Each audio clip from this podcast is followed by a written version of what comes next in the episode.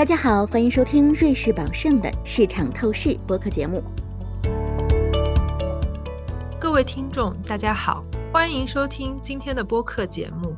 今天我们要谈的是瑞士宝盛对医疗健康行业的看法。我是香港投资咨询顾问费文丽。今天跟我对话的是我们的亚洲股票专家 Grace Lam。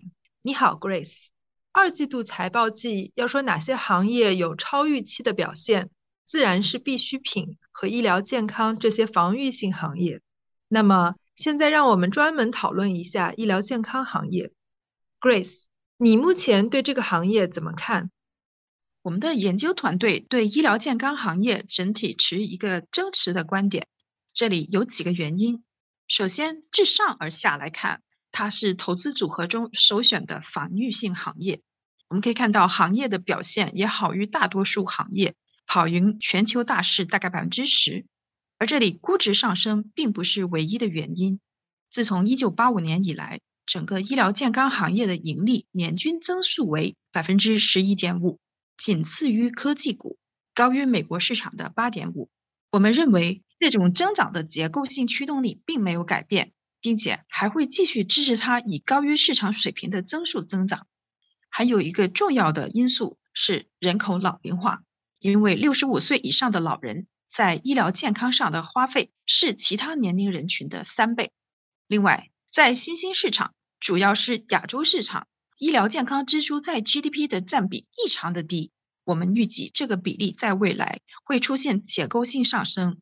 在这个背景下，我们预计未来几年医疗健康行业的年销售额会实现大概百分之五的有机增长，盈利会实现百分之七以上的增长。这个数字远高于我们对于其他防御性优质股的预期，例如防御性消费股，也略高于我们对于整体市场在二零二二年之后的增速预期。除了高于平均水平的增长前景外，这个行业还提供大概百分之二相对比较保险的股息收益率，而且会进行股票回购，还有不断的增长的盈利，这将可以带来两位数的相当可观的股东回报。然后，当你从自上而下的方式去分析这些公司的时候，你会发现他们的估值总体来说并不高，而且这些公司普遍具有定价能力。这一点我们将稍后来展开。医疗健康行业还可以细分为生物制药、医疗科技和医疗服务行业，和我们谈谈它们的区别吧。医疗健康行业细分的有几个不同领域，目前最大的是生物制药行业，也就是开发和制造药品的公司，他们的业务是销售药物，而这些药物通常有数年的专利保护权。在这个群体中，既有大公司，也有小公司。他们的回报驱动因素相对特殊，并且高度依赖于一个公司的产品组合和管线，以及他们在专利即将到期时如何应对。跟这类企业相近的还有生命科学工具企业，他们提供实验室设备，但也从事药物的合约制造。这对大型和小型的制药公司都很重要。一方面，你可以得到大规模生产的能力；另外一方面，这些企业对于小型生物制药公司同样重要，因为他们支持小批量的生产和开发，可以配合尚未批准的公司的临床研究。在这里，医疗健康研究的总体资金水平是主要的驱动力。这些公司是实验室和药物开发的必要工具。随着人口老龄化和人们需要更好的药物，这类的支出正呈现结构性增长。公共部门，例如。政府对学术研究的资助和私人部门，比如说小型生物制药公司的 IPO 活动，都在呈现一个上升的趋势。虽然在最近几个月，我们可以看到私人部门的热度有所降温。医疗设备和医疗技术，比如起搏器、膝关节置换术、手术机器人等等，这个领域的增长动力，因为重点领域不同而各有所不同。这个板块总体来讲更偏向周期性。尤其是那些业务依赖于选择性手术的公司，就像我们在新冠疫情期间所看到的那样。但总体而言，这些公司也会从人口老龄化和医疗健康支出的增加中获得益处。最后，还有医疗服务公司，这是一个相当独特的群体，从透析诊所到医院经营者、药房经理、药房分销商和综合保险公司。总的来讲，在这个子板块里，规模很重要。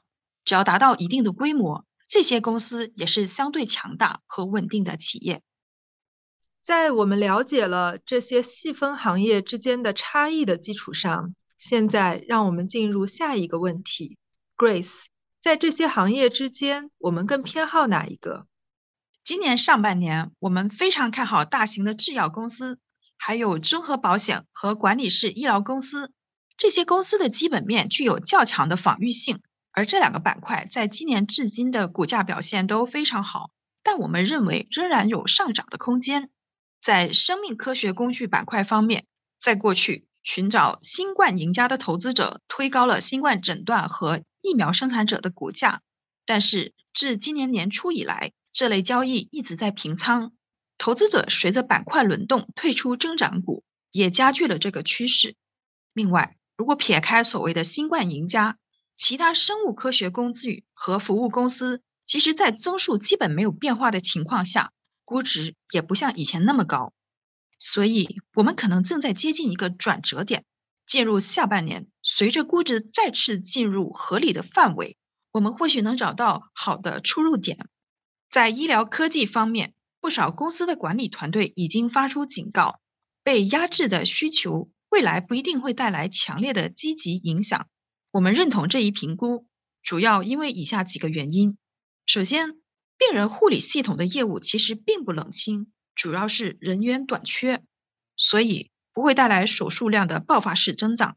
其次，公司自身面临复杂的供应链挑战，难以满足需求。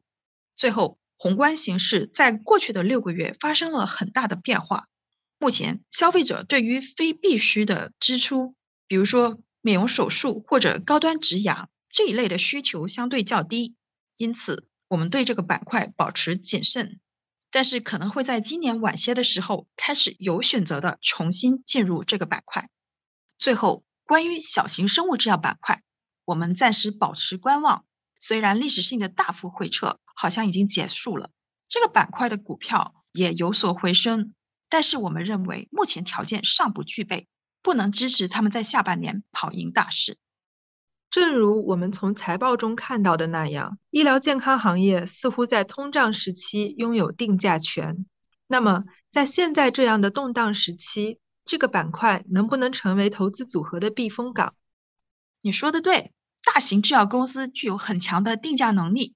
我们看看药品的历史价格，这里我们说的不是处方药，而是肿瘤、免疫和其他由医生给药的药物，它们的价格增速。在过去一直快于总体的物价水平，在这期间，大型生物制药公司的利润率一直保持在较高而且比较稳定的水平，这说明了价格上涨其实并没有引起销量的下降，这是有道理的。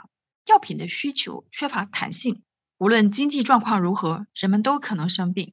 此外，大型生物制药公司的销售这些药物有强大的专利保护，这意味着竞争对手进入的壁垒很高。因此，很多的药物都处于寡头垄断。困难的部分是研发这类药物，这就要讲到这些公司的成本基础。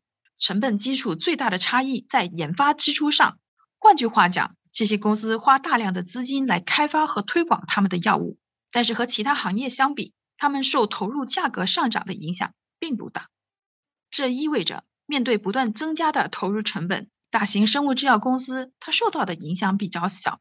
而过去，这使得医疗健康行业在整个经济周期，它的利润率相对是比较平稳的，和其他的行业相比，盈利的波动性最低。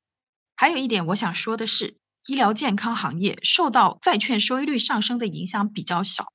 自从2008年、2009年的金融危机以来，很多企业它的杠杆率又回到了创纪录的水平，尤其是防御性行业，它的债务增加比较显著。相对于大多数的行业，全球医疗健康行业它的杠杆率还是处于相对较低的水平，并且拥有强劲的自由现金流，因此这个行业在信贷利率差扩大和利率上升的时候是较好的避险选择。与发达国家类似，亚洲的医疗健康行业也将受益于结构性顺风，其中之一就是六十五岁以上人口数量急剧增加，还有他们在医疗健康上的支出往往是其他年龄人群的三倍。另外，新兴市场，尤其是亚洲，还有一个很强的地域特征，就是医疗健康在 GDP 中所占的份额异常的低。预计这在未来几年将出现结构性增长。中国是世界上老年人口最多的国家，正在经历前所未有的人口老龄化，但它在医疗健康上的支出仅占 GDP 的百分之六。根据世界卫生组织的统计，到二零四零年，中国估计有四点零二亿人口将超过六十岁，占总人口的百分之二十八。这让健康中国成为中国政府议事日程的核心，而且。政府也在有意识地努力促进临床实验活动。听众朋友们，以上就是我们今天播客的全部内容。希望您喜欢我们的节目，祝您一切顺利。我们下次再见。感谢您收听瑞士宝盛的市场透视。如果您喜欢本期内容，可以通过 Apple Podcast 订阅。随时随地收听我们的节目，欢迎访问 www.juliusby.com，进一步了解瑞士宝盛、我们的团队以及我们的最新观点。我们将在下一期节目中为您呈现崭新内容，欢迎当时收听。以下内容为节目免责声明：本节目中所述信息与观点属营销资料，并非独立金融或投资研究成果。本节目内容仅供参考，并不构成经由或代表瑞士宝盛发出的买卖任何证券、证券相关衍生工具及其他产品，或参与任何司法管辖内的特定交易的邀约、推荐或邀请。对因使用本节目内容而导致的任何损失，瑞士宝盛不承担任何责任。请访问 www.juliusby.com/legal/podcast，了解更多重要法律信息。